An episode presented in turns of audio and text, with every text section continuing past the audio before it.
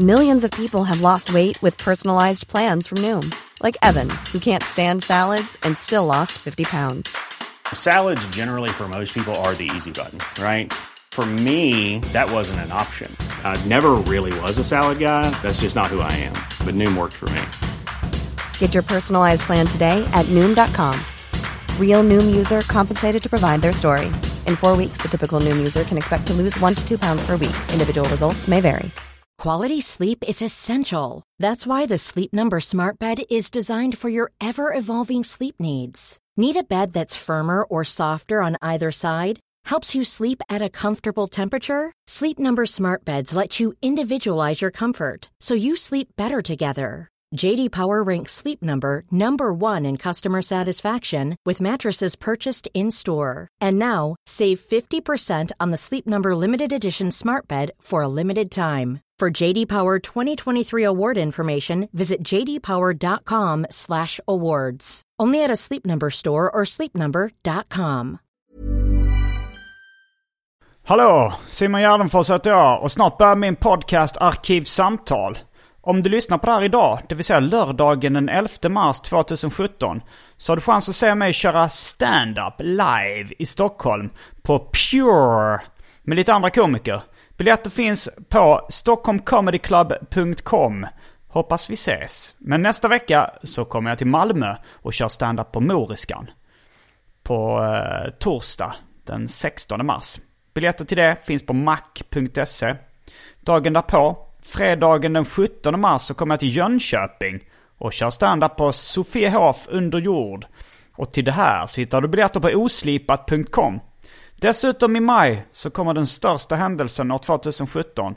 Och det är att jag åker på turné med Peter Wahlbeck i fem svenska städer. Jag har även massa andra standup-gig. Så om du bor i Stockholm, Malmö, Jönköping, Gävle, Göteborg, Lund, Umeå, Linköping eller Växjö. Så surfar du in på gardenfors.blogspot.com och hittar all info där. Jag vill också tacka Marcus Blomgren som klippte här och förra avsnittet. Denna veckas show är dock inspelad med en bärbar mick på ett hotellrum, så ljudet är lite sämre, men det kommer bli som vanligt i nästa veckas avsnitt. Följ honom på Insta där han heter Marcus Brumgren. Marcus med C. Själv heter jag Gardenfors på Instagram och andra sociala medier. Och nu kommer Arkivsamtal. Mycket nöje!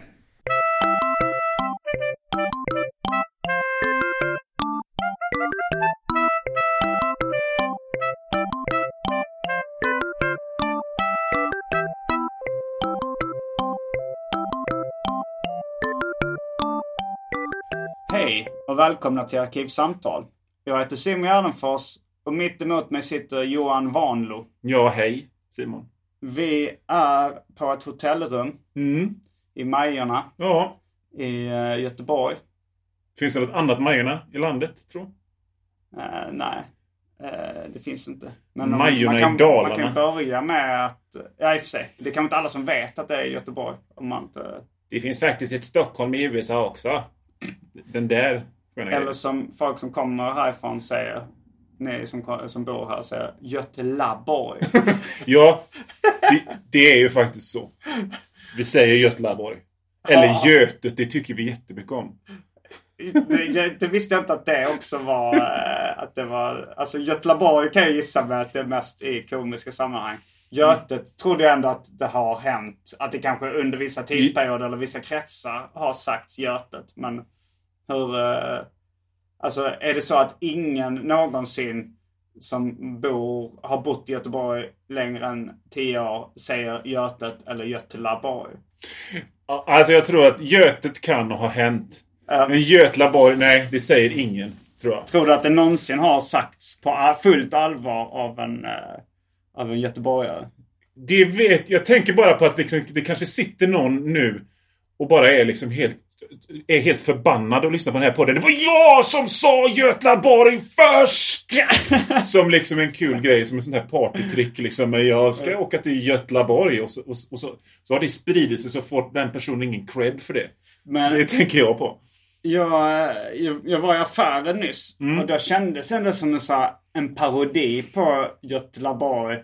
Eh, för först så var det liksom en i stort sett nerpissad spelmissbrukargubbe framför mig i kön. Det var inte meningen att fnissa Nej, det var, det var bland, blandmissbrukare, eh, varav spelmissbruk var ett av dem ska man nog säga. Mm. Han var nog gravt alkoholiserad eh, också. Och eh, skäggig, luktade äckligt och var liksom... Och så han i kassan så här frågade så, åh, så han fyllde i någon Mm. tipskupong eller vad det var så. Och så namnet var Kjell. Då hette han Kjell också, Okej. den gubben. Ja. Och sen så när jag då eh, köpte min dryck där så frågade han så. Eh, vill du ha kvitto gubben? Vem kallar en annan vuxen man för gubben? Ja men det, jo. Du är i det göteborgskaste av det göteborgska nu. Där alla klichéer är sanna. Det här är liksom, vi befinner oss på Chapmans torg. Um, Och det är liksom mer detta, Olskroken, Landala. Det här göteborgarens själ finns koncentrerad liksom. Om du drar dig lite längre bort så, så kanske det, det luckras upp lite mer. Men det är här du hittar de goa gubbarna som sitter finns de kvar? För någon Ja, har absolut, ju sagt absolut. att de inte finns kvar. Alltså, Alltså- du har sagt att det är bara de här aggressiva alkisarna som finns kvar. Att det här goa som, knä, som har liksom en gubbkeps och, knä, och drar i hängslar och så. Ja, du är heligt att vara här i Götlaborg. Alltså, att de... Ja, jag har sagt det, men vi har snackat... Alltså, 500 meter längre bort Mm. så finns det ett café som, som, som jag har besökt. Och där sitter de här gubbarna som... Så jag vill ha en åtta och det är alltså en slags wienerbröd då. Så sitter de där och dricker kaffe hela dagen och pratar om hur det var på båtarna förr. Mm. De behöver ju nödvändigtvis inte vara blandmissbrukare utan de är de bara goa pensionärer som inte vill vara hemma. Så sitter de och pratar. På båtarna har blåst som fan vet du. Så där sitter de hela dagarna. Där fick vi en presentation av eh, dagens gäst. Fast vi kan även nämna att du är serietecknare. Ja, för de som inte är så insatta. Men apropå... Ett det- tomt skal, serietecknare, barnboksförfattare. och människa. Nej, det kan man inte med ett tomt skal. Men det jag gjorde när, när jag träffade Kjell, det var ju att köpa dryck då. För att det är ganska, annars hade det bara varit väldigt skralt utbud.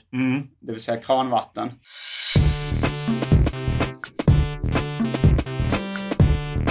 Jag tror vi börjar med det fasta inslaget. Välj drycken! eh, men nu så har vi en, har jag gjort en liten line-up av dryck bakom det. Jaha. Eh, då har vi alltså eh, Red Bull Sugar Free. Vi har uh, Kaltenberg Pils.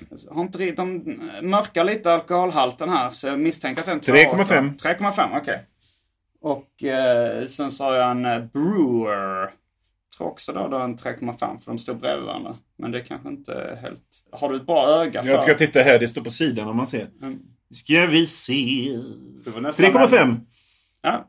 Var det en... eh, den, det där vokalen du gjorde i slutet, det lät lite som Eddie Meduza. Jag funderar på det. Jag har tänkt... Oh, Jag tänkt kör mycket. ja, fast jag har tänkt...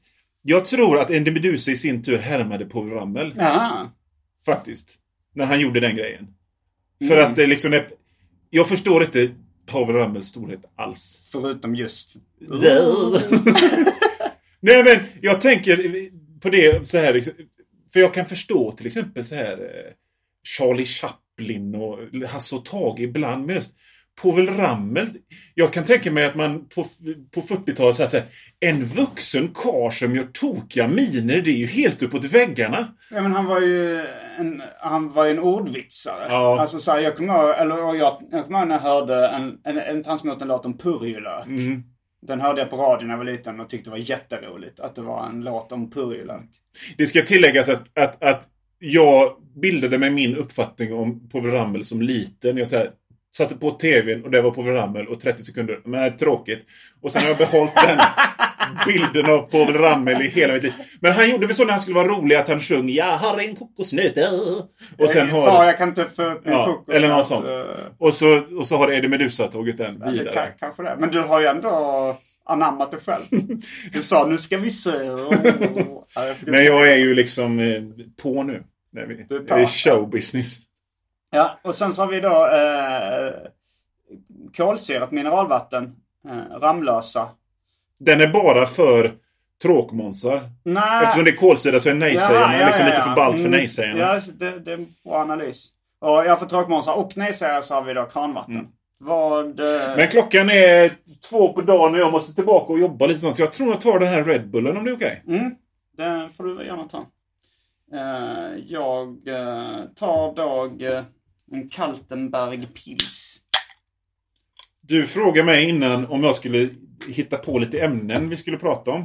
Ja, jag har Jag börjat eh, öka ambitionsnivån nivån lite grann genom att be en gäst ibland. Du kanske kan hitta på något ämne. Det är rätt slappt. Ja, Det ska ju vänta. du göra.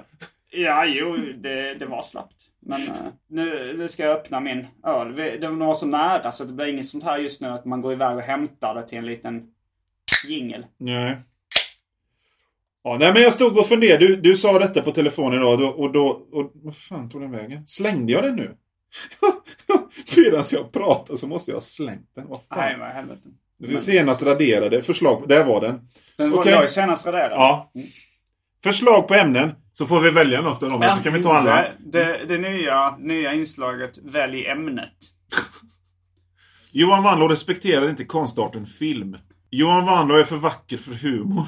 Eh, vi spelar in det här på kvinnodagen, så varför finns det ingen mansdag? Det är dags att ge Gärdenfors syndrom ett ansikte. Och tidernas sämsta partytrick att förklara vad that i I would do anything for love är. Ja, det, det är ämnena. Ja, jag tänkte... Och vilket ämne jag väljer, Mm. det förblir veckans inslag Europas sämsta cliffhanger.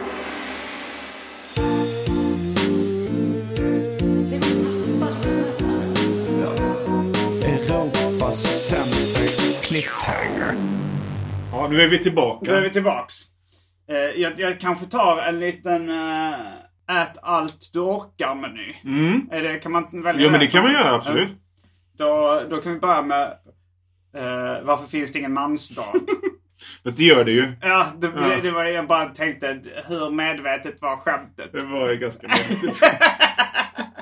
Har det, har, när kom mansdagen? Det hade varit intressant. Alltså så här, för var det liksom var det en befogad fråga? Det är någon som skriver just nu som säger alla dagar är männens dagar.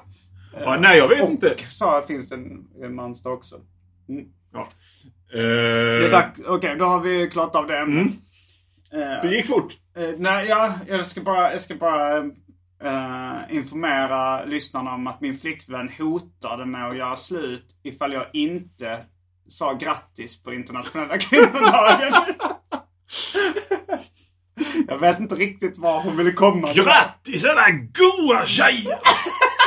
Det är gött att ni har en egen dag. Det fan, ni ska klä på er något fint. Och... Ja, då går vi vidare. Gardenfors syndrom, det är dags att det får ett uh, ansikte. Mm, för jag har det. Du har också det? Ja. Mm. Men, men ska det vara någon annan än Gardenfors som, som ger syndromet ansikte? Ja, men det hade varit jätteroligt om det Ja, var sig. jag som gav. Jag tror, jag tror att Alois Alzheimer har gett Alzheimer ett ansikte. Frågan är om han ens hade Alzheimer. Förmodligen inte. Då hade han nog inte varit lika skarp vetenskapsman. Nej. Men, men, men hade det inte varit fruktansvärt roligt om, om jag går ut och säger jag har Gärdenfors syndrom. Jag, jag och har jag blir internationella ambitioner. Så Gardenfors syndrom tänker jag. Gardenfors syndrom. Eller Jag... Gardenfors. Ja, okej. Nej, men liksom Syndrom. kvällstidnings... Um, så en, en, en bild på eh, en allvarlig mig som tittar in i kameran med ledsen min. Jag vill minska stigmat kring Gardenfors syndrom. du vill att man ska ta det på allvar. Och jag, jag, vill, jag, vill, jag vill att andra som lider av Gardenfors syndrom ska kunna erkänna det att det inte är något fult. Ja, ja men det, det tror jag. Det, Och sen det, är det ett väldigt flippigt humorkoncept. du bara sitter så här liksom. Så har, så har jag snott Gardenfors syndrom. Ja men det, det tycker jag... eh, det tycker jag är mycket bättre. Ju, vet du, Adam Svanell vill ju... Han sa att han också hade det, men han ville ju då kalla det för att det var Svanell. Ja. Fast det är bättre då om, tycker jag, om du, du kan få bli ansiktet utåt ifall Alltså, jag får behålla Om vi, namnet. om vi tittar i ren kronologi så borde det vara Ragnar Vanlos syndrom. Ja, det, det, det har nog alltid funnits. Precis som, eh, som eh, Alzheimer har säkert funnits innan Alois Ja, ja. Alzheimer claimade. Ja, precis. Så det är bara, det är bara efter dess upptäckare. Så, alltså så, att- eller det var bara, det var, jag är Gardenfors, jag är Gardenfors syndroms Columbus helt enkelt. Liksom. Men hade inte det varit fruktansvärt fräckt om du om 50 år är bortglömd som Underhållare. underhållare. Mm. Och allt som finns kvar är Gardenforsen. Lite som Bullens Ja, pilsnerkorv. just det. Eller IFA-pastiller. Ja, precis. Eh, Fast ändå du som är på...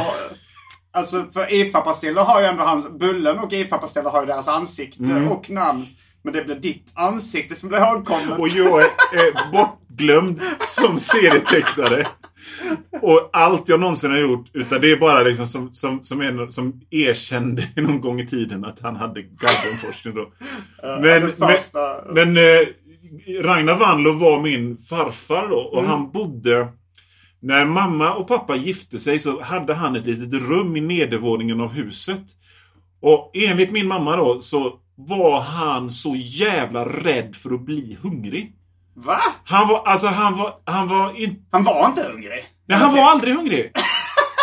för, att- för, att, för att han var, han var rädd för att bli hungrig. Det fanns en skräck i Jaha. att bli hungrig. Så till exempel, om det då var dags för middag. Eh, Att de skulle, då hade han redan gjort en förmiddag. mm. In nere i sitt, ett litet, i sitt lilla spritkök så hade han ätit liksom lite, en liten, liten förmiddag före middagen innan det var dags för hela familjen att äta middag. En stödmiddag. En stödmiddag och sen efteråt så tog han en liten efterrättsmiddag till det. Och sen när, var det dags för kvällsmat då, för det gjorde man på hörnan för att man åt kvällsmat efter middagen, typ vid åtta tiden. Och då hade han gjort en förkvällsmat och sen var det kvällsmat och sen en efter... Så att han... han, han att, att bli hungrig var det jävligaste som fanns. Mm. Jag, riktigt, jag känner inte riktigt igen den grejen. Alltså jag känner igen den lite. För alltså när jag gjorde Simons 120 dagar-projektet. Mhm. Då hade jag lite som eh, regel att liksom... Jag reste runt i Sverige och bodde i olika hem och de skulle erbjuda sovplats och mat. Mm. Och jag, jag, jag hade liksom ingen ekonomi i det projektet då, så jag tänkte att jag alltid skulle... eh, att liksom mina värdar skulle betala all min mat. Mm. Men då, så, då var jag väldigt rädd för att bli hungrig. Jag inte ha, för då tänkte jag så här, att- och då, att jag, jag tänkte så här, jag vet aldrig när jag kommer få äta nästa gång. Nej. Så då så tog jag nästan alla tillfällen att äta. Ja. Och eh, gick upp väldigt mycket i vikt. Eh, jag gick upp kanske 7 kilo på 120 dagar. någonting. Så det, då, då, då, jag känner igen den känslan av att vara rädd för att bli hungrig. Liksom. Den enda person som har varit på luffen och gått upp i vikt tror jag. Ja, Jag tänker det var väl någon i, jag kommer ihåg något avsnitt av Robinson där det var någon som hade lyckats gå upp i vikt också. På, Mm. Men, men han hade ju liksom, han, han var pensionär och hyfsat välbeställd och bodde i ett hus. Så att, ja, men han hade ju ingen, men å andra sidan det kan ha varit något så här. Man vet ju inte med de här människorna som är födda i slutet på 1800-talet. De kanske har levt igenom så här svälter och grejer. Det vet man inte. Ja men det, det jag kommer ihåg en unge från Hjärup som eh, brukade, när han var vid matbordet, Mm. så brukade han ta en bit bröd och lägga i fickan. Mhm. Ifall han skulle bli hungrig Mm. senare. Eh, så det kanske då kan vara Vanlo syndrom. Eh, rädsla för att bli hungrig. Ja, nej men okej, men då claimar jag det. för, för annars, annars så känner jag väldigt väl igen mig i det här Gardenfors syndrom att äta så länge det finns utan att vara hungrig. Eh, Det, det gör jag. Det, oj. Det var någon som postade i, det finns, jag tror det var i Arkivsamtal eftersnacksgruppen då, eh, den här podcastens ef- eftersnacksgrupp på Facebook. Det hade man kunnat räkna ut själv när jag sa Arkivsamtal eftersnacksgrupp. Men där så var det någon som hade visade ett klipp från, det finns en YouTube-serie som heter eh, Praktikanten. Som handlar om eh, komikern Nisse Hallberg som hade en praktikant som fick som liksom praoade. Nej, praoeleven heter den då förresten. Det var en, prao, en eh, Aron eh, Gurka som man kallar sig på sociala medier. En 15-årig man som eh, praoade då hos honom, hos komikern Nisse. Och så var det någon som så körde dem, så körde de då på specialisterna Comedy Club och det var filmat för den kvällen.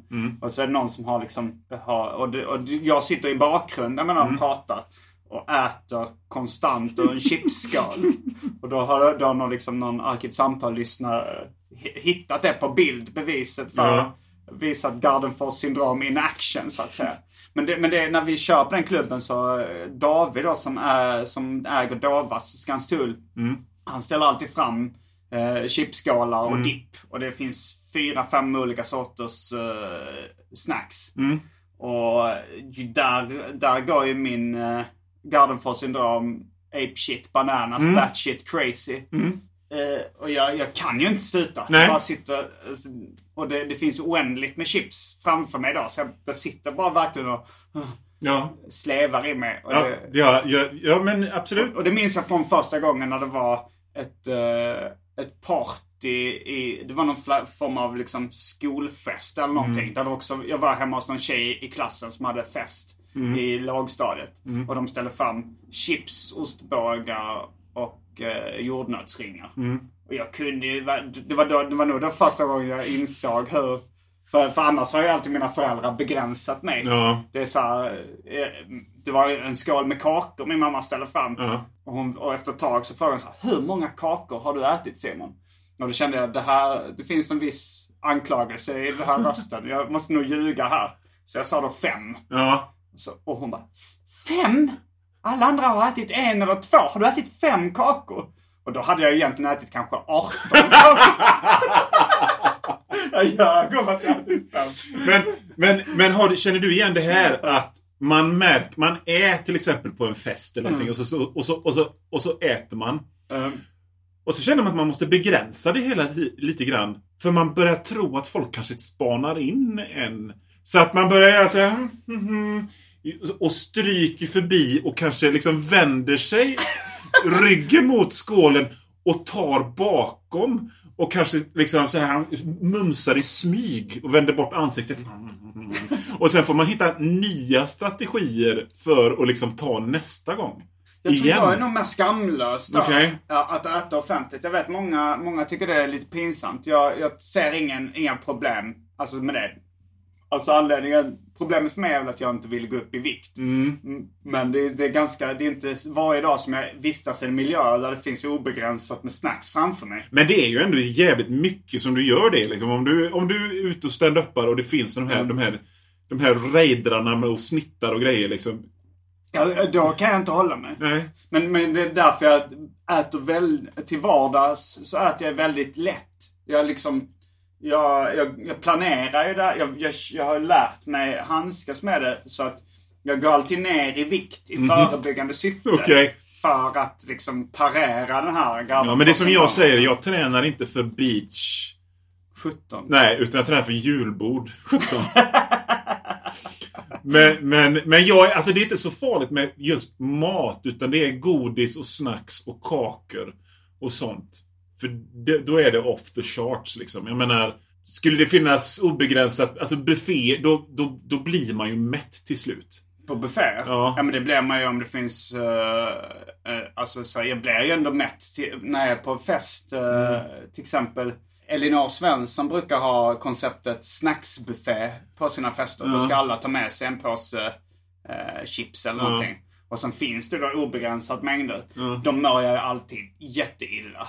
För att jag, jag, min buk är verkligen som, står som trumskinn. Uh, sprängfylld liksom. Men- Men grejen är att just kakor och snacks och så, där kan man ju ändå ge det 20 minuter, sen är man igång igen. Ja, du menar att, eh, att man... Ja, det sjunker undan. Och så kan man börja igen. Det är lätt. Jag, jag kanske ska upplysa lyssnarna att jag har gått ner sådär typ en 20-30 kilo. Hur mycket vägde du som mest? 140. Men du är väldigt lång också. Ja, men... Två meter. Ja, men när jag, när, jag, när jag vägde 140 så var jag tjock liksom. Ja. Och sen så har jag sakta men säkert gått ner. Vad var det som fick dig att... Ja men här är lustigt för att, för att jag, jag, jag gick omkring och var liksom ändå hyfsat tjock. Men jag sket i det. Det, var inte, det hade inte jag ont av. Liksom. Jag menar, det, det, det, jag brydde mig verkligen inte om det. Men så gick jag sakta ner för att liksom, man, man träffar en tjej som sedermera blir min fru. Och man liksom Det är börjar- ändå ovanligt, det är lite omvänd ordning. Det är ofta man går ner i vikt för att träffa en tjej som blir sedermera en fru. Ja men liksom, du vet man börjar leva lite mer normalt liksom. Så- ja, det, det, det är omvänt. Aha. De flesta går ju i sambofett med ett känt Mhm. koncept att man, man är, om man är singel kanske och så... Och sen så, men när någon lagar mat eller man själv lagar Mm. mat ihop och äter. Alltså det, jag klarar inte av vanlig matlagning. Jag måste ju ha färdig förpackade mat som tar slut efter 500 kilokalorier. Okej. Jag kan inte, för annars jag äter ju upp allting. Det är aldrig någon som lagar i underkant heller. Jag fattar inte hur det kan ha fått det att gå ner i vikt ett samboförhållande. där Därför att, därför att jag liksom, om man, hade, om man, när man flyttar ihop med en normal människa. Ja. Då är det liksom inte okej att dricka en och en halv liter cola och äta tre hö, vikta hönökåkor med majonnäs till frukost. Men i alla fall, bara för att spola fram historien och återknyta så, och så sen så fick jag mitt eh, andra barn.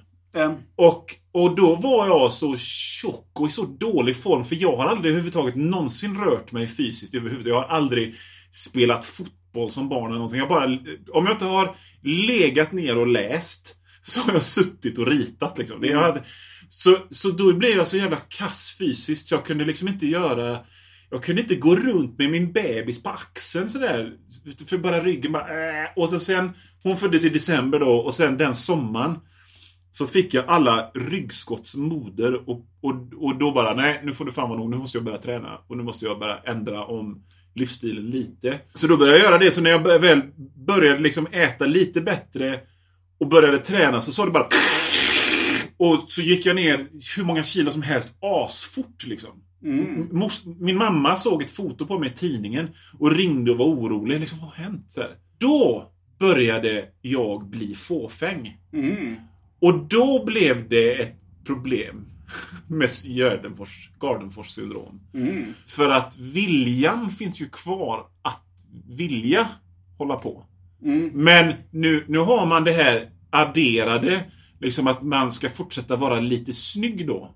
Av någon jävla anledning, trots att jag har ju redan en fru. Men man, man vill så att, så det är ju dubbelt, man äter och så, och så är det liksom, nej men jag borde inte. Så att det är en ständig kamp. Ständig kamp. One size fits all seems like a good idea for clothes until you try them on. Same goes for healthcare. That's why United Healthcare offers flexible, budget friendly coverage for medical, vision, dental, and more. Learn more at uh1.com. Ryan Reynolds here from Mint Mobile. With the price of just about everything going up during inflation, we thought we'd bring our prices down. So to help us, we brought in a reverse auctioneer, which is apparently a thing. Mint Mobile unlimited premium wireless. Ready to get 30, 30, bit to get 30, bit to get 20, 20, 20, bit to get 20, 20, bit to get 15, 15, 15, 15 just 15 bucks a month. So, Give it a try at mintmobile.com slash switch. $45 upfront for three months plus taxes and fees. Promo rate for new customers for limited time. Unlimited more than 40 gigabytes per month. Slows. Full terms at mintmobile.com. There's never been a faster or easier way to start your weight loss journey than with PlushCare.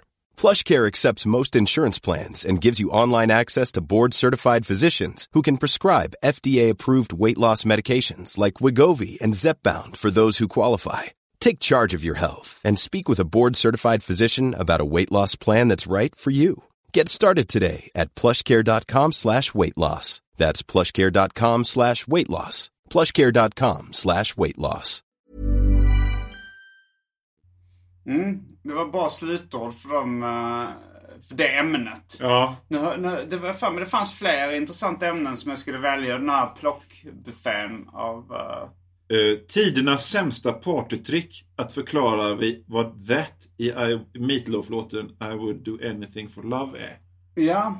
Kan du köra det kanske? Ja, nu, jag vet inte, alltså, så, så, här- Jag ska bara säga att av någon jävla anledning så har jag försökt köra detta som partytrick säkert tre gånger. Ja. Och det, det har ju alltid havererat i att typ alla bara går ifrån mig för det är så jävla tråkigt. Så det är tidernas sämsta partytrick? Ja, det är verkligen tidernas sämsta partytrick. Ja, okej. Och jag vet inte varför jag har försökt göra det tre gånger heller. Men, men alltså själva förklaringen på grejen är så här att det finns det här I would do anything for love but I won't do that. Ja. Och då sjunger han så här och jag skulle, jag parafraserar fritt för jag kommer inte ihåg texten. Men jag skulle, jag skulle köpa blommor till dig. Och jag skulle Klättra höga berg. jag skulle klättra höga berg för dig. Och jag skulle springa tillbaka. Jag skulle springa till helvetet och tillbaka för dig. Ja. Men jag skulle aldrig glömma dig. Är det det som är svaret? Ja, det är Han svaret. det. Så, och så, och så sen kommer jag skulle göra vad som helst för kärlek. Men jag skulle inte göra det. Så alltså han skulle göra alla de här grejerna. Han skulle, vad det nu var.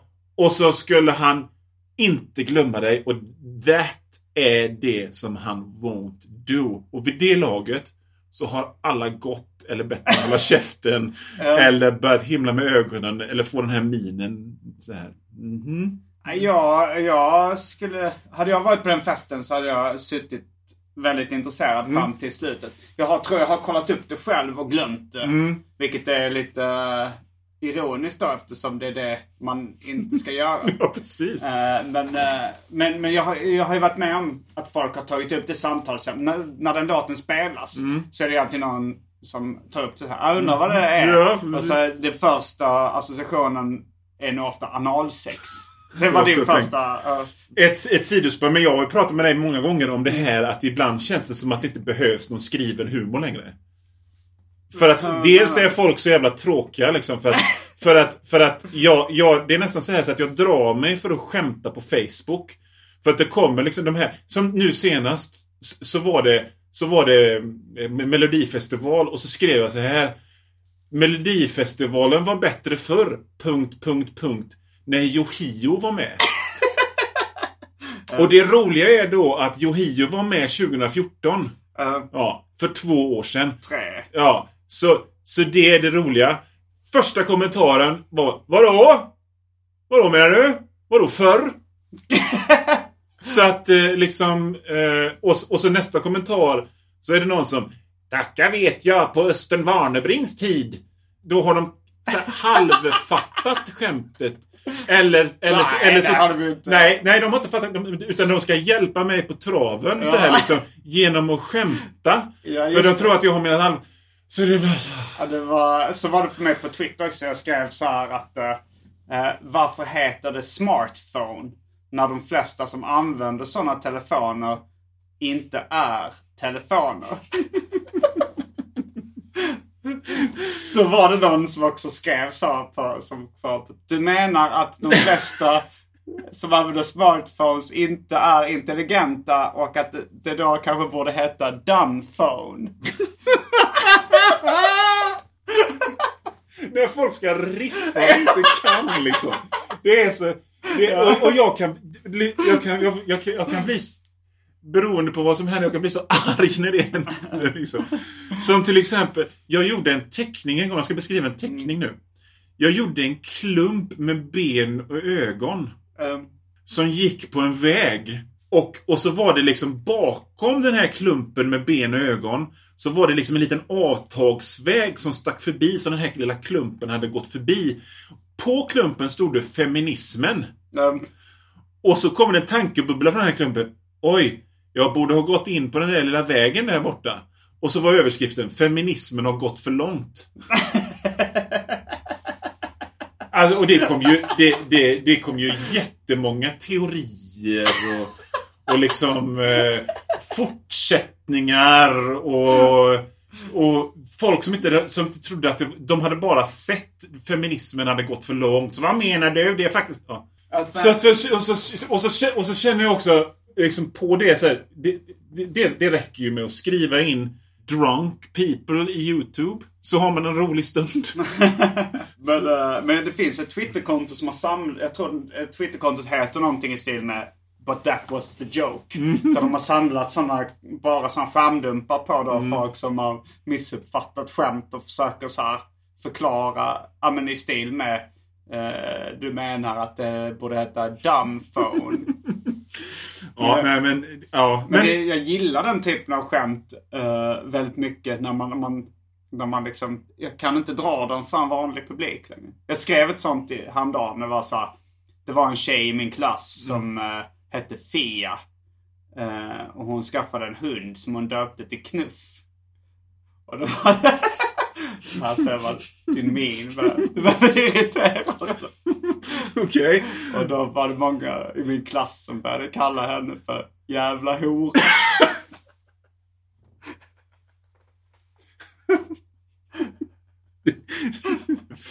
Men, men om du hade kört det skämtet nu. Ja. Eh, och, och om, du hade, om du hade gått på, på eh, liksom försä, för, du hade fått ett företagsgig på ett eh, försäkringsbolag någonstans. Um, Och så hade du tagit eh, en, hon hade en hund som heter Knuff.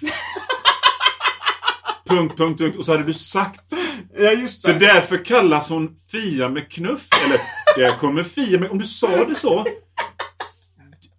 Folk hade kissat ner sig av skratt. Har du någonsin tänkt på det om du liksom... Om du tittar på en sitcom på TV. Ja, ju. Hur jävla dåliga skämten är där. ja, det har jag tänkt Alltså det är så, det är så, det är så bortom värdelöst. Och så tittar man så gör man ett, själv, ett skämt själv. Någon sån här skojig skämtteckning eller någonting. Lägger man ut den på Instagram eller någonting så får den 100 likes. Och så är det liksom något, något jävla ordvits som fått 8 miljarder. Nej, jag vet inte. Nu börjar jag bli upprörd här.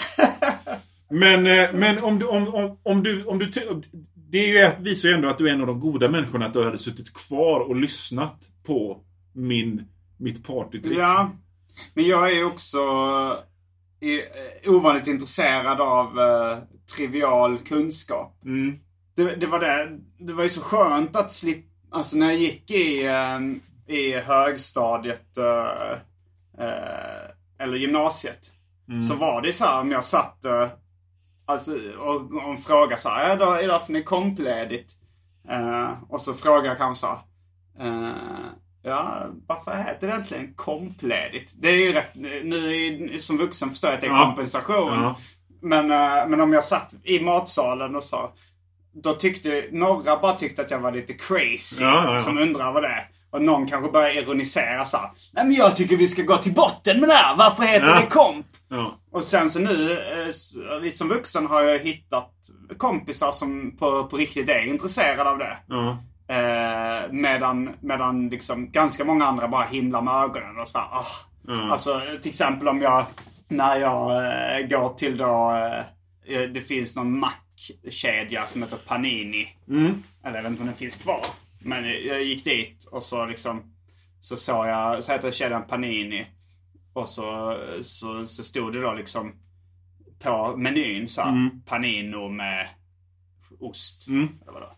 Och så, så aha okej så eh, Panini det är plural då av Panino. Mm. Frågade eh, hon som jobbar där. Mm. Och hon tittade på mig som jag var dum i huvudet och sa Alltså det är bara ett namn. Eh, nej men så, så det, du går väl på fel fester helt enkelt. Man kanske du- borde du- se det du som måste, att- Du borde ju... eh, Alltså man kan ju välja att leva i en bubbla av, av bara likasinnade. Jag säger Ja, det gör jag gärna. Mm. Det är det. Jag tycker det är liksom helt... När det pratas om filterbubblor och liknande så tänker Mm. jag, vad fan, det är ju det jag har kämpat för hela mitt liv. Mm. Och, och, och liksom skaffa mig en ordentligt bra filterbubbla med, med bra människor. Ja, men det, det har jag också gjort. Eh, Och jag har, gjort- jag har gjort det på riktigt.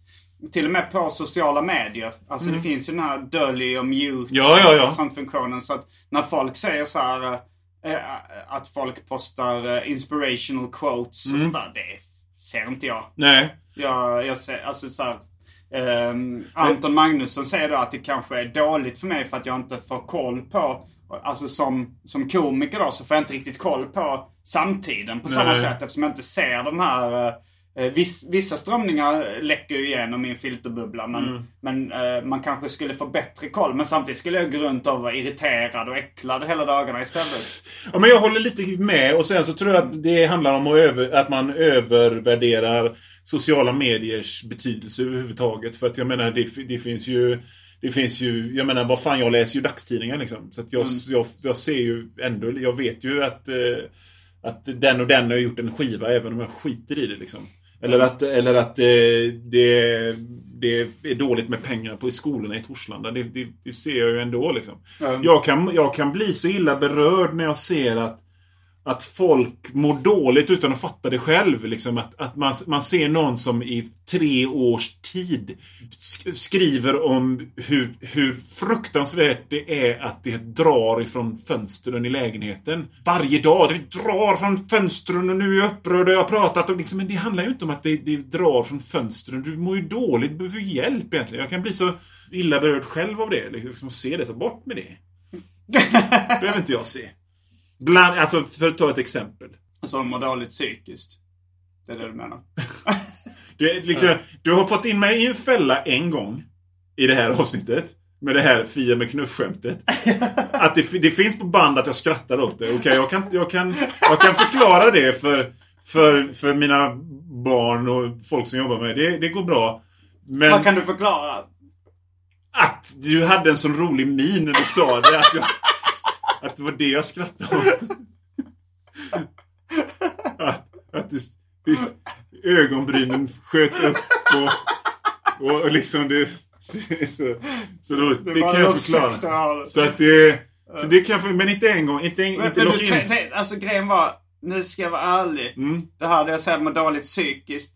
Det var bara egentligen att jag inte kom på någonting vad jag skulle säga. Nej. Det, jag hade ing, det var ingen upplägg till en fälla. Nej. Eh, Det, var, det var kanske en dum kommentar, det erkänner jag. Men det var egentligen bara så här: okej, eh, vad ska vi Han gillar inte folk som mår psykiskt dåligt. Ja, du, tro, du trodde det var en sån. Ja, det trodde jag. Du sa det själv. Men, men förstår du? Alltså grejen är, min större poäng är att alltså, jag flyttar ifrån Hönö. Där jag tycker alla liksom, det är sån kvävande stämning av folk som gillar sport och är rasister och inte fattar kultur.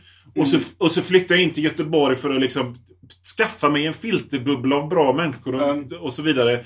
Så man, man gör ju det hela livet. Jag, tyckte, jag tycker verkligen inte det är något dåligt. Liksom. Nej. Nej, det tycker jag också är bra. Jag tänkte på, att om vi ska återknyta lite till Gardenfors syndrom-grejen. Mm. Så kommer jag ihåg på bokmässan för eh, över tio år sedan. Mhm. Som jag kommer ihåg att du sa till mig att uh, jag sa, "Nej, snart kommer inte du kunna äta vad som helst. Det är vid 30, då händer det. Då liksom, då kommer, man, då kommer du svullna upp.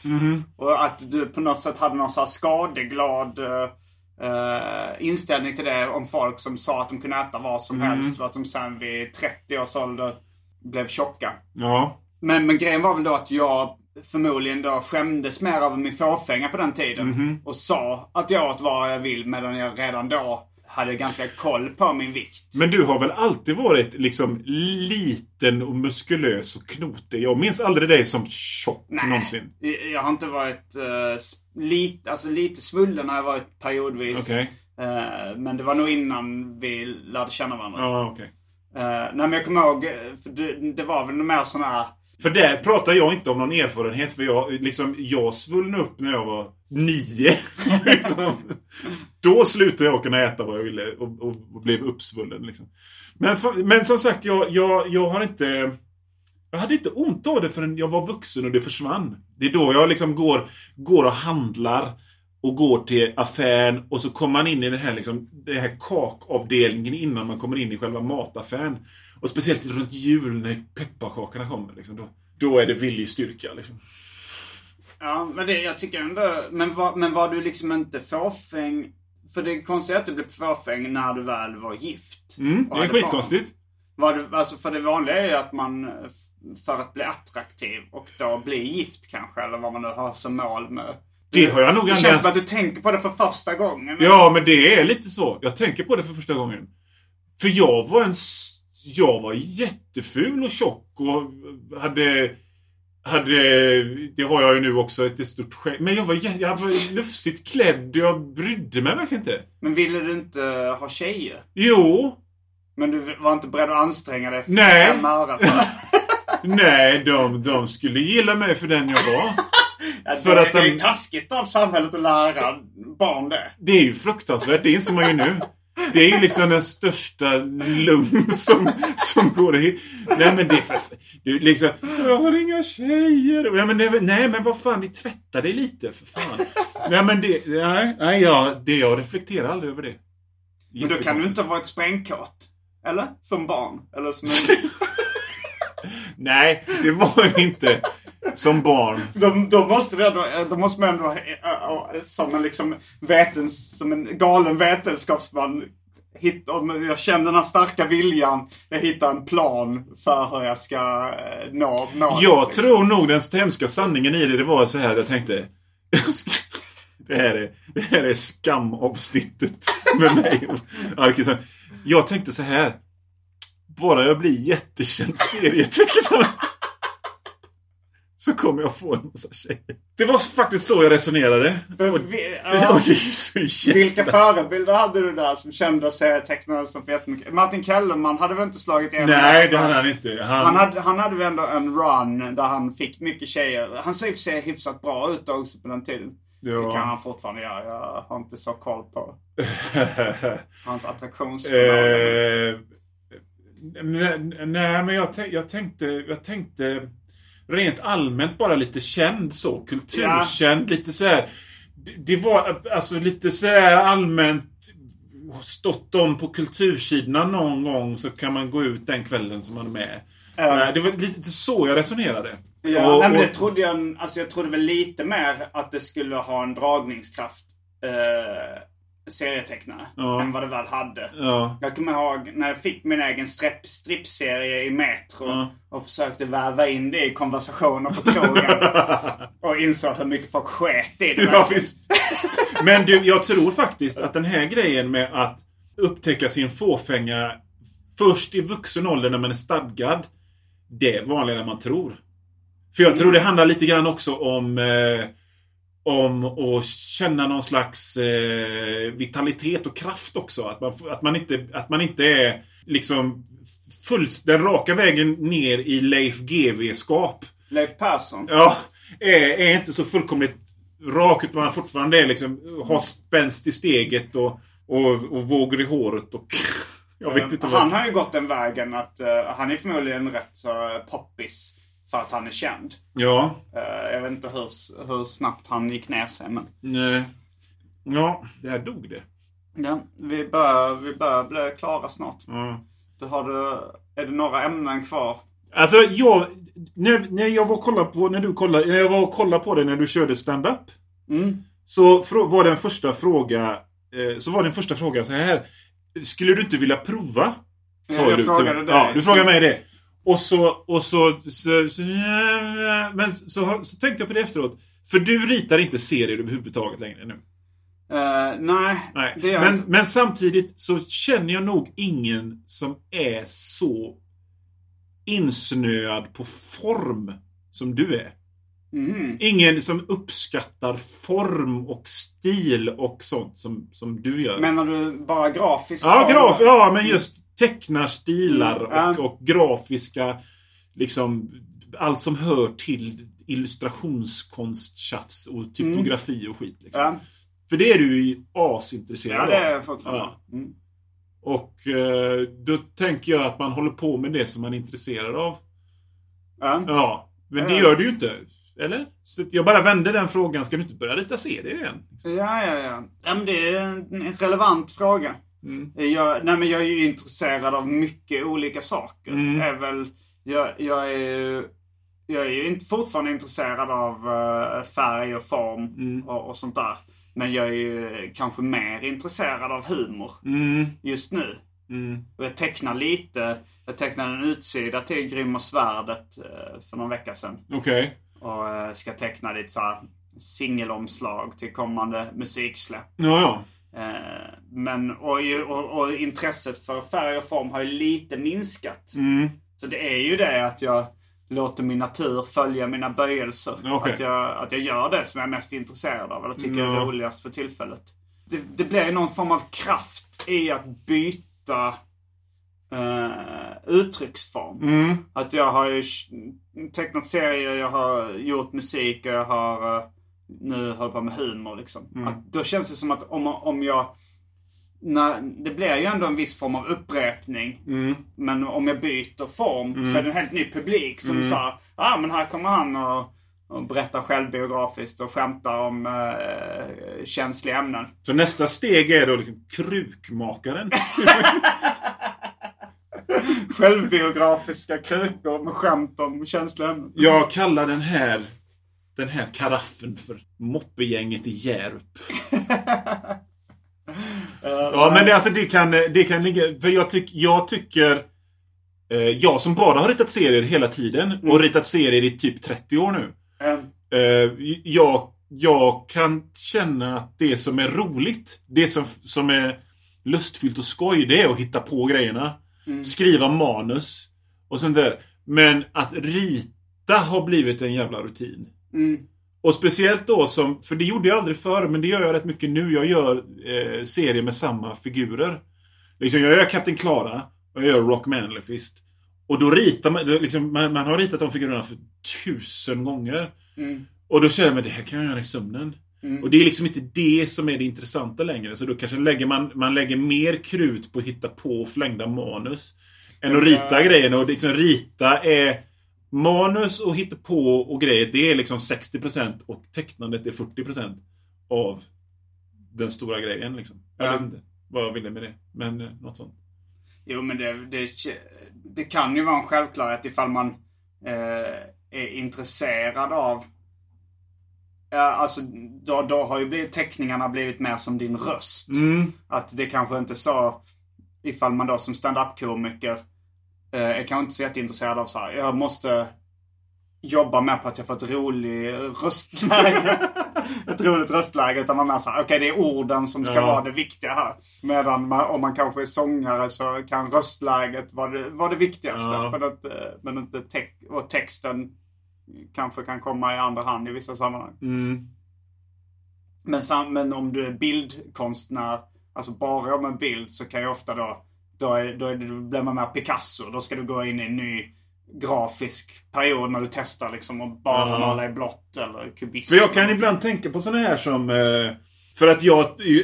Samtidigt som man tänker på liksom detta vill jag uttrycka och detta vill jag säga och detta vill jag göra. Så, så har man ju liksom en liten lillhjärna så här. Hur, hur ska jag göra för att tjäna pengar nu? Så det tänker man kanske, men om man ska fan, göra barnböcker och liksom lite så som man, man försöker hitta ny. Men så finns det sådana som Bröderna Hernandez. Som, eh, som Man har... måste bara tänka, ja det är en Ja, men Love and Rockets. Love and Rockets, gamla Ja. serietecknare.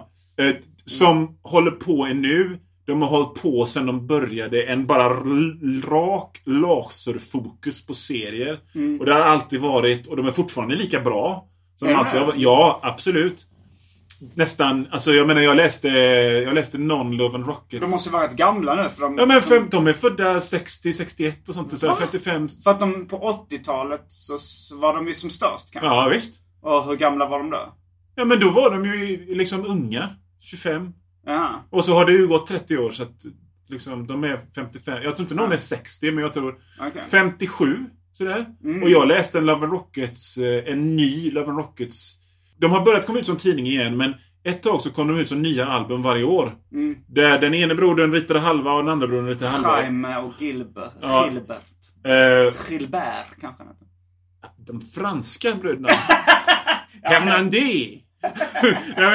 Så, och, och det albumet var så jävla bra tyckte jag. När jag tänker att jag kan bli liksom lite frustrerad, lite så här hysterisk. Jag måste göra någonting annat än serier för att jag måste tjäna pengar med printen. Blablabla. Tänker man bara, Har men, du ekonomiska problem? Nej, inga som helst just nu. Nej. Alltså tvärtom faktiskt det här året. Men, men, men jag tänker på, på framtiden. Men det gör man ju alltid liksom så här. Men, men, men de bara är rakt på hela tiden. Bara de, serier. de har, de, har de blivit bättre och bättre hela tiden? Jag tycker det. Ja. Men se, alltså för så, några, de serietecknarna som... Om man ska ta ett exempel. Du sa Peter Bagg. Mm. Han har ju blivit sämre. Jag har inte läst honom på väldigt länge. Nej, jag har läst honom på det, det senaste och det är liksom inte... Jag tycker inte det är kul. Nej.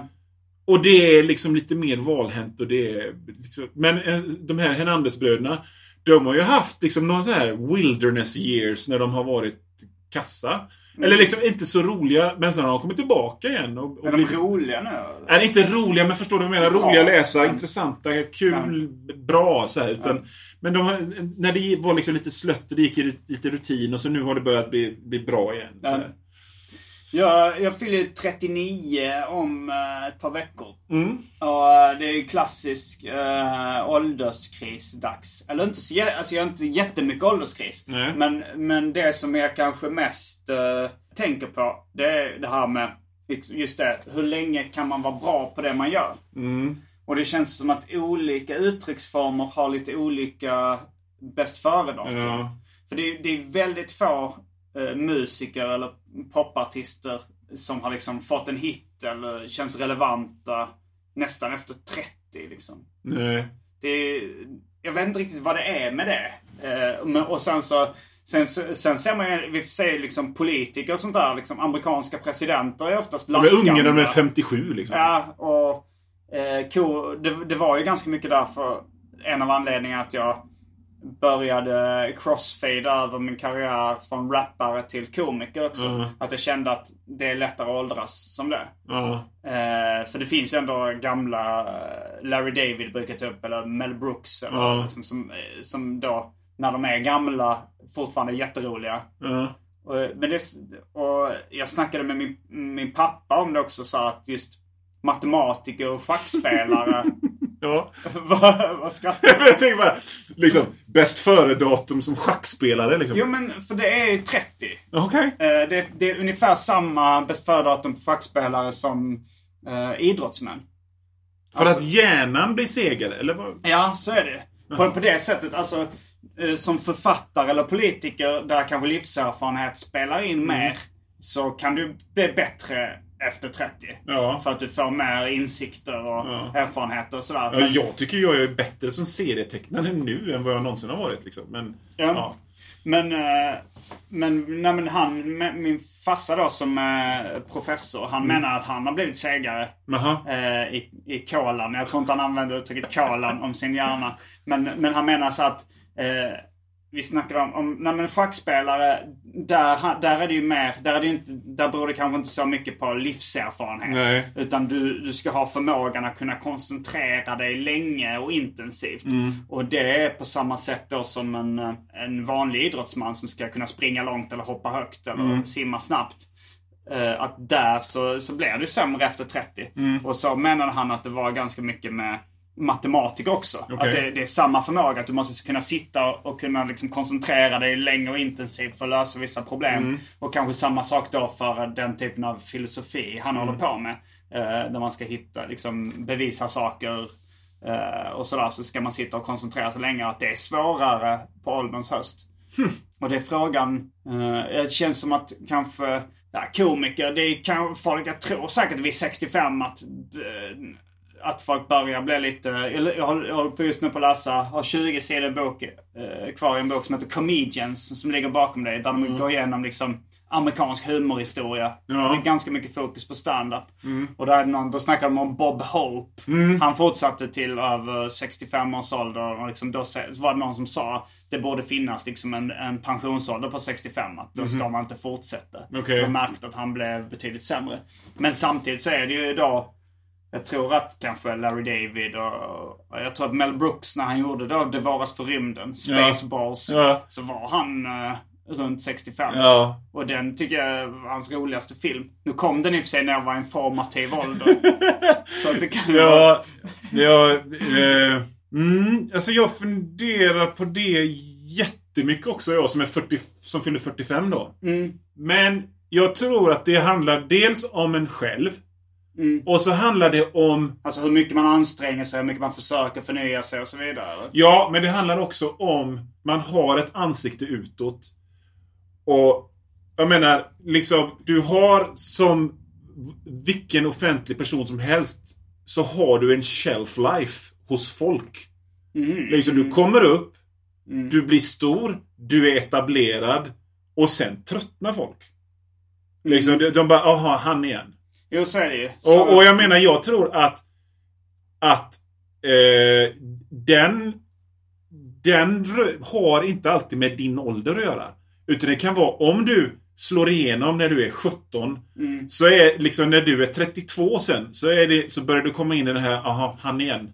Mm. Men om du slår igenom och, eller bryter in i, hos folks medvetande när du är 40. Då kan det komma när du är 65 eller något sånt också. Ja, det är Jag tror det, alltså nu teori. killgissar jag fullständigt uppåt väggarna här nu, men jag har för mig att det finns Det finns forskning på det att om man om man gör något som andra beundrar så är oftast de som beundrar en 10-15 år yngre. Mhm, mm. Och det kan man ju liksom, det kan man ju tänka tillbaka när man sj- själv var 40 så att de hårdrocksband man lyssnade på. Då var ju de 24 eller 25 Mm. liksom. Det, det, det, det stämmer ju.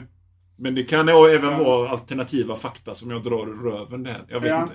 Nej men just det, det. Det var det jag lite fiskade efter när jag pratade om att byta genre. Mhm, Att då kän, känns det aktuellt. Alltså jag menar det, eh, när jag sa det, där kommer han igen och, och har den här tematiken. Ja. Då självbiografi och, Mm. och chockhumor till exempel. Att då kanske seriefansen skulle tröttnat på det efter 15 år. Mm. Och sen så rapfansen kanske tröttnar på det efter 15 år. Mm. Och sen eh, stand-up-fansen tröttnar på det efter 15 år. Mm. Och då är det plötsligt en 45-årig Men du kan ju göra så här, du kan vara borta i fem år. Och sen så kan du göra eh, ett tv-program som börjar med hur du sitter på en trappa. Mm. Och så är det någon som spelar piano. Och så har du en clownnäsa på dig. och så tittar du upp mot kameran och ser ledsen ut. Och så tar du av dig clownnäsan. Och så sjunger du en ledsen sång. Varför ska jag göra det här? Jo, men för att visa att clownen faktiskt också gråter. Jag har läst eh, biografin om Jokkmokks-Jocke som heter Va? ja, Bakom Tjosan-masken. Okej. Ja. Det- Kan jag få låna den? Jag är skitsugen på att läsa den. Ja, det var faktiskt eh, inte min bok. Det, jag, eh, ja, det var när min, ex-flickvän Maria Grudemoel Hayek, som du är bekant med. Mm. Hon spelade Eva i Fem myror-pjäsen på Jamtli i Gävle. Och, nej inte Gävle utan i, vad är det för stad? Eh, Östersund. Ja, okej. Och då så, så hyrde hon och hennes brorsa eh, ett hu, en lägenhet där. Ja. Som jag också bodde i över den sommaren. Ja. Och i den bokhyllan så fanns stod den där. bakom Tjosan-masken om Jokkmokks-Jocke. Vad hade så han- där jag läste den liksom från pärm till pärm under den vistelsen. Så det är inte min bok. Vad hade han för dark secrets? Alltså han, att han var dum i huvudet. Att han var korkad. Fast det var, det var ju liksom...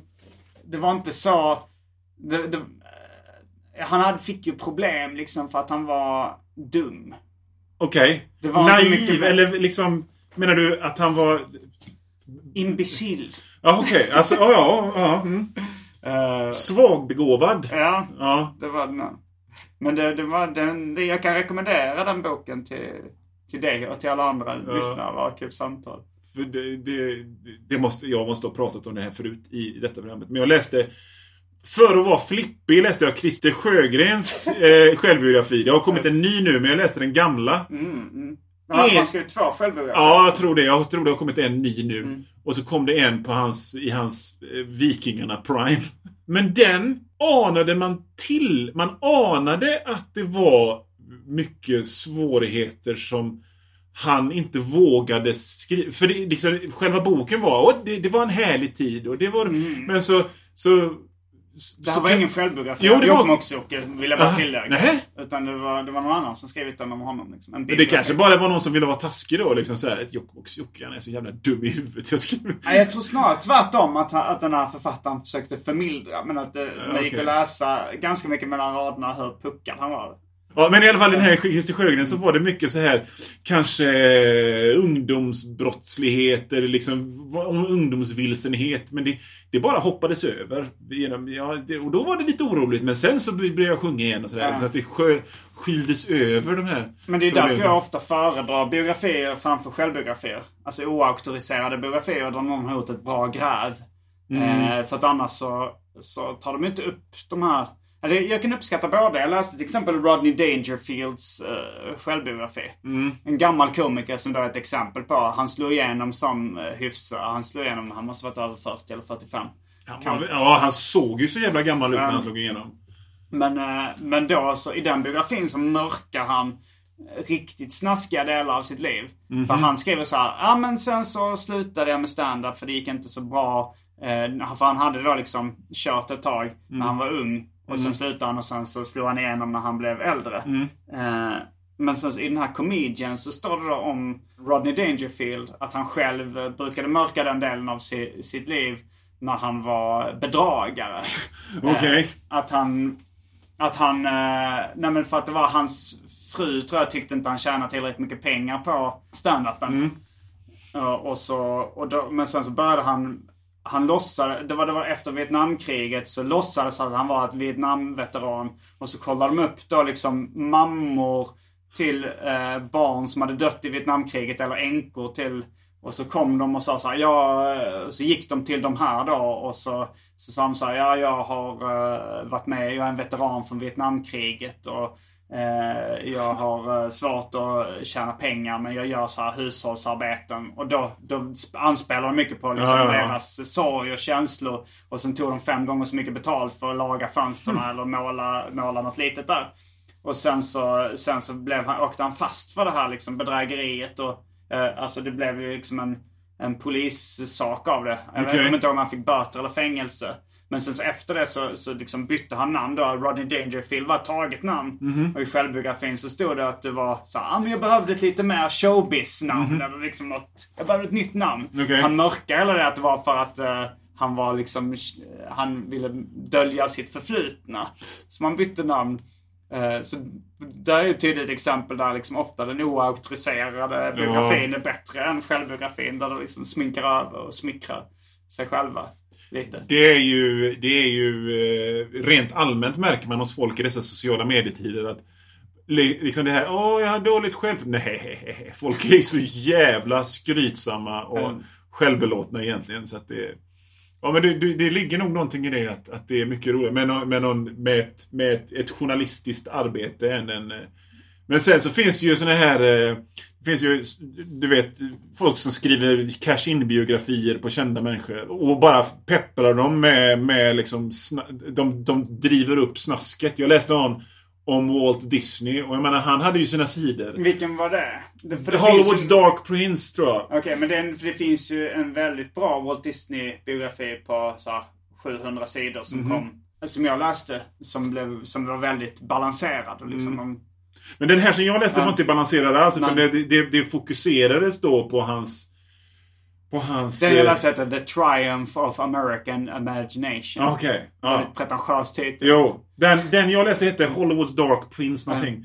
Och det var, det var bara det här med att han, att han, att han var, hatade kommunister och eh, inte gillade fackföreningar. Men Mm. liksom vi snackar om en konservativ kapitalist i USA på 40 och 50-tal. Alltså, det var väldigt vanligt att folk var sådana. Men här, Mm. de hade verkligen valt att, att, att trycka på det. Så det finns ju sådana Det finns ju sådana också. Ett Ja. exempel på hur det där kan spåra ur. Det finns ju ett exempel då på... Det, finns, det fanns en skådespelerska som heter Frances Farmer. Mm. Som, som idag är känd för att eh, Kurt Cobain gjorde en låt om henne. Mm. Som handlade då om liksom hur Frances Farmers kommer få sin hem på Seattle. Vad fan hette. För att Frances Far- Farmer då enligt legenden så, så, så satt Frances Farmer på, på, på mentalsjukhus. Där hon blev våldtagen och eh, lobotomerad. Mm. Sanningen bakom den här storyn är ju det, det, är inte, det är inte riktigt så illa liksom. Men samtidigt är själva storyn bakom varför det, det här kom ut och blev sådär. Den är ju konstigare liksom. För det var så här, Frances Farmer var en skådespelerska under den här studiotiden då. Eh, då, då, då, de, då skådespelare inte var frilansare utan de var anställda hos filmbolagen. Mm. Och de, de blev anvisade, gå dit, gör det. Och hon tyckte det var tråkigt. Hon gillade inte liksom de rollerna som hon fick. Så hon stack och började spela teater istället. Mm. Och hon, Hon bröt sitt kontrakt då. Hon bröt sitt kontrakt och drog liksom och, och började spela teater ute i landet och tyckte det var mycket roligare. Hon, hon hade alkoholproblem. Mm. Så att eh, hon, eh, liksom vid tre tillfällen så hamnade hon på rehab som hennes föräldrar då liksom såg till att hon hamnade på. Mm. Men hon, hon hade ju liksom filmroller och hon hade en egen tv-serie under den här tiden och allting. Men hon hade en sleazy manager mot slutet av sitt liv. Och när hon dog så hade de fått ett kontrakt för att skriva en självbiografi. Mhm. Eh, och den här sleazy managern då, han, han vill ju inte betala tillbaka förskottet. Nej. Så han, han börjar ju fabulera fritt. Mhm. Och fylla den här självbiografin med så mycket sleaze som det bara gick. Mm. Och för det spelar ju ingen roll för hon var ändå död liksom. Ja. Och sen, några år senare, den kom, slog ner som en bomb, sålde som fan, glömdes bort. Och sen så kom det någon annan människa som var scientolog. Och de har ju liksom en, en scientologerna har ju liksom någon slags krig mot psykologi. Mm. De tycker inte psyk- psykologer, de det, det är inte bra. De ska vara liksom scientologer istället. Mm. Då skrev han bland annat om om Francis Farmer baserat på den här självbiografin som inte var ett självbiografi. Och Den här scientologen. Ja, den här scientologen skrev ytterligare en bok då. Och fyllde på med ännu mer slis. Mm, varför det? För att, bevi- för att liksom få fram sin agenda att psykologi inte är bra. Aha, okej. Nej, för att hon hade ju suttit på mentalsjukhus, Ja. psykologisk vård, Ja. bla bla bla. Det, var liksom, det är inte bra med det. Där ser man vad som kan hända. Mm. Då, då, då blir de lobotomerade och då, då står de i kö för att våldta henne. Liksom, massa sådana här grejer medan, medan vakterna tar betalt vid Mm. dörren och så vidare. Den storyn blev sen basis för ett filmmanus. Mhm. Som sen blev, liksom, som blev en berömd film som handlar om henne. Den filmen kom på 80-talet med Jessica Lange i huvudrollen. Den bilden då har liksom, den filmen har cementerat bilden av Frances Farmer. Mhm. Och vad som egentligen hände med henne. När det faktiskt inte, när det faktiskt inte på alla håll och kanter stämmer. Utan det är bara liksom uppskruvat hundra gånger. Mm. Så när du köper biografier så får du ju kolla om det är... Ja, du får göra helt enkelt faktagranskning. Det är ju mycket snack om det idag, i dessa tider. Och med dessa matnyttiga tips så avslutar vi veckans avsnitt av Arkivsamtal. Jag heter Simon Gärdenfors. Jag heter Johan Manlo. En sak till. Jo, eh, vi har ryckt bort skynket för Europas sämsta cliffhanger. För ni vet nu vilka ämnen jag valde. Det var allt för veckans Arkivsamtal. Jag heter Simon Gärdenfors. Fullbordat samtal.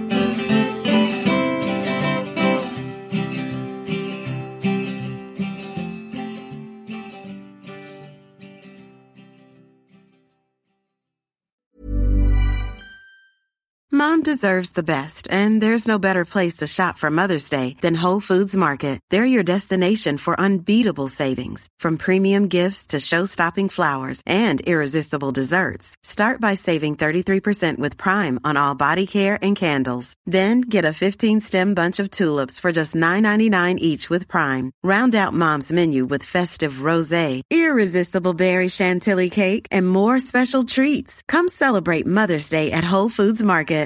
Mom deserves the best, and there's no better place to shop for Mother's Day than Whole Foods Market. They're your destination for unbeatable savings, from premium gifts to show-stopping flowers and irresistible desserts. Start by saving 33% with Prime on all body care and candles. Then get a 15-stem bunch of tulips for just $9.99 each with Prime. Round out Mom's menu with festive rosé, irresistible berry chantilly cake, and more special treats. Come celebrate Mother's Day at Whole Foods Market.